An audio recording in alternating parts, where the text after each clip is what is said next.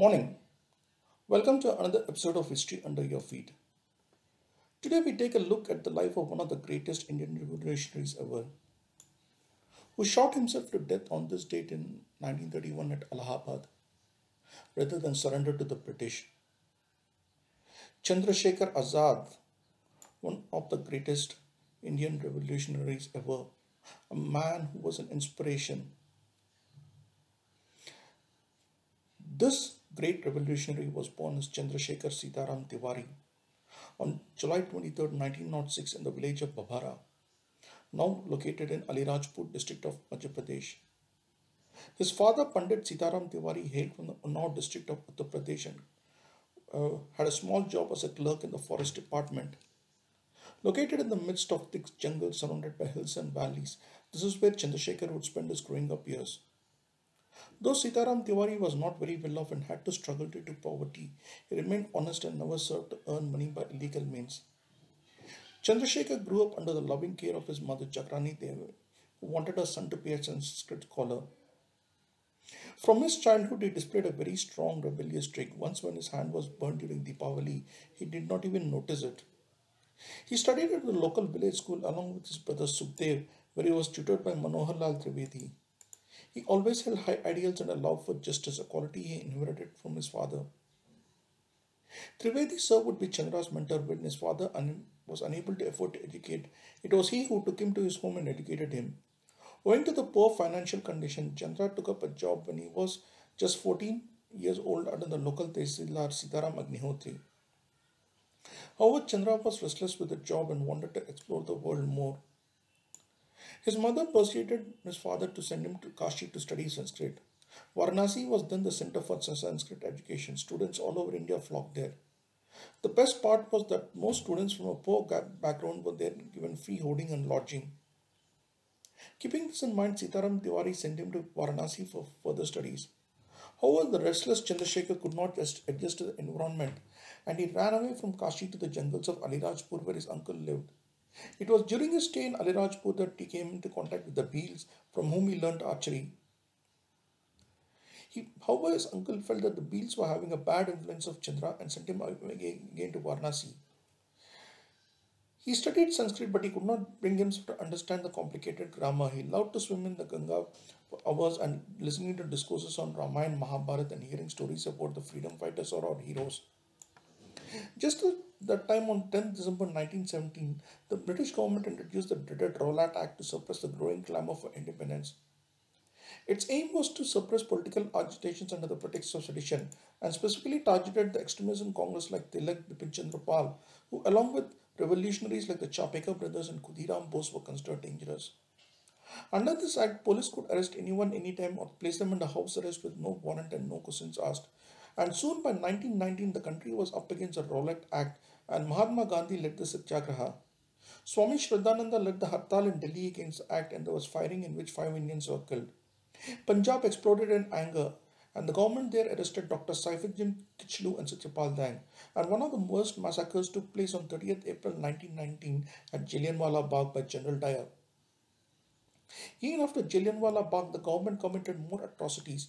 Native Indians were asked to crawl on the streets. People were put in uh, carriages and placed paraded life. Indians were routinely flogged and whipped.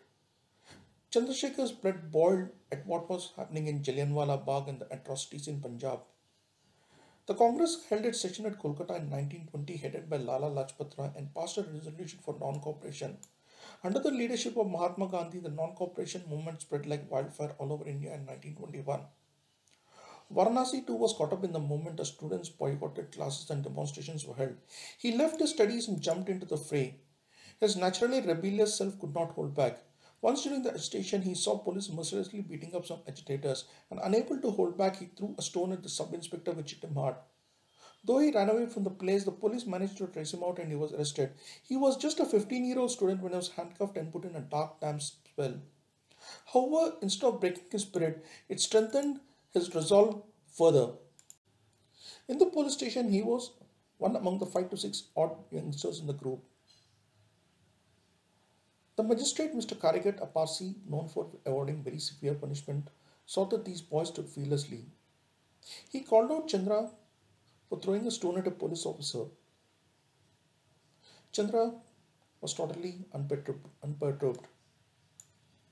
And this was what went on. Your name? Azad. Your father's name? Azadi. Where do you live?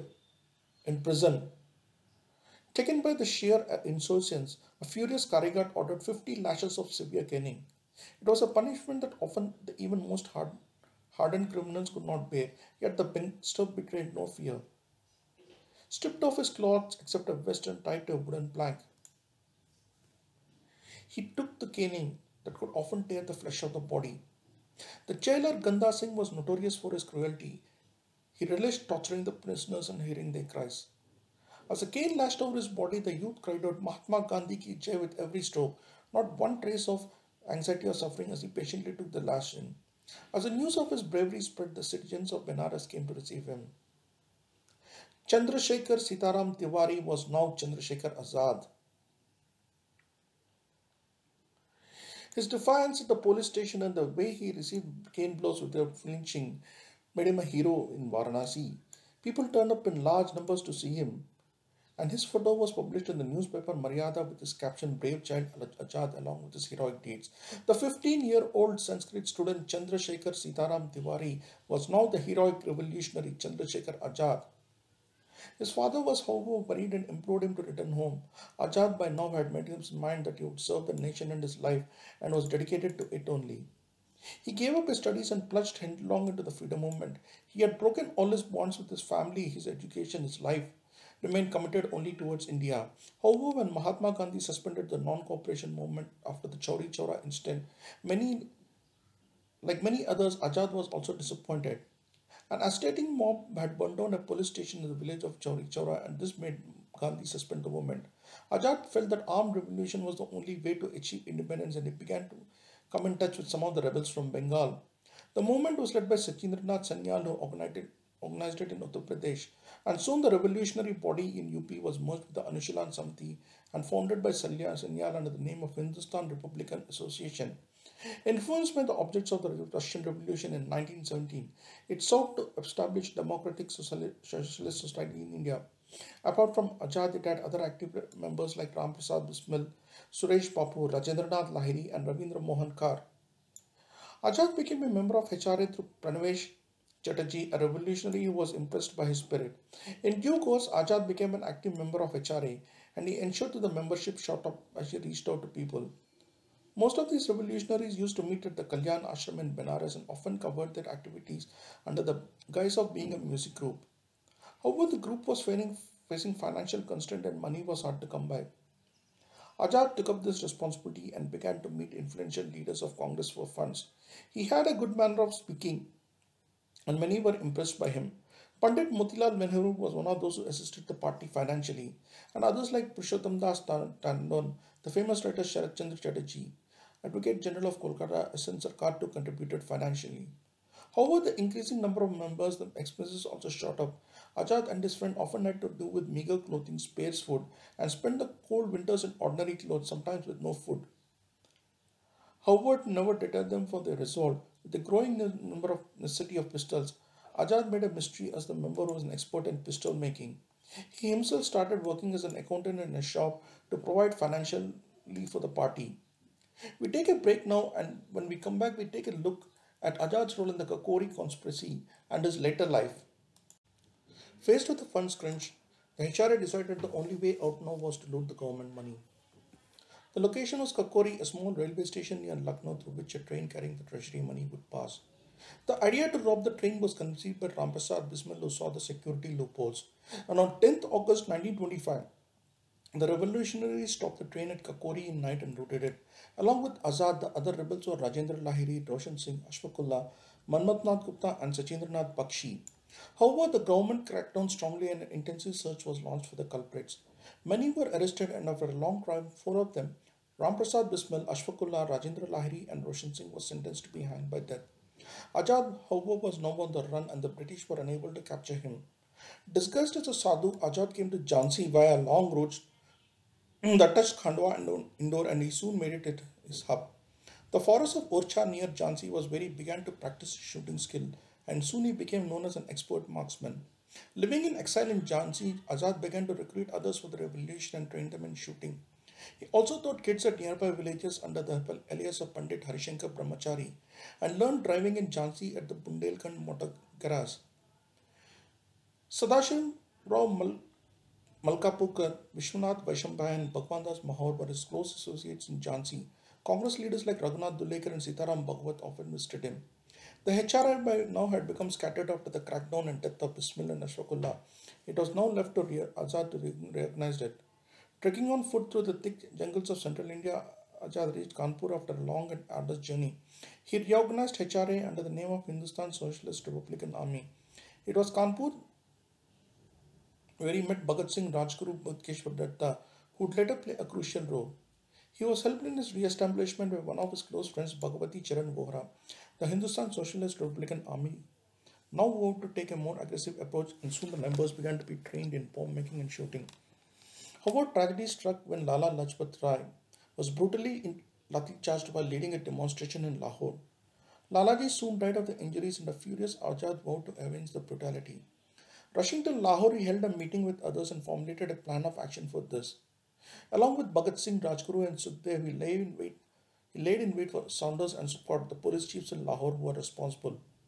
The rebels fired shot. Saunders was killed on the spot, spot while Scott managed to escape and Lalaji was avenged. In the meantime, Bhagat Singh was arrested in 1931 and along with Sukhdev and Rajguru put on trial. Azad once again escaped the police dragnet, and by now he was one of the most wanted men ever. The occasion came in 1931 when he went to meet another revolutionary, Ganesh Shankar Vidyarthi at Sitapur jail. It was Vidyarthi who suggested Azad to meet Jawaharlal Nehru at Allahabad to ask for clemency to Bhagat Singh. However, Nehru refused to meet Azad at Anand Bhavan in Allahabad and he walked away in frustration. Azad was sitting with his friend at Albert Park in Allahabad, planning his next course of action on February 27, 1931. However, an associate of Azad had turned informer and the police soon came to know of his whereabouts. Around 80 sepoys, the police surrounded Azad and soon a gunfight broke out. One man against the whole police force, Azad refused to surrender. He fought like a cornered tiger till the end. He kept firing at the British police with his pistol till he had just one bullet left. He placed a pistol to his temple and pulled the trigger.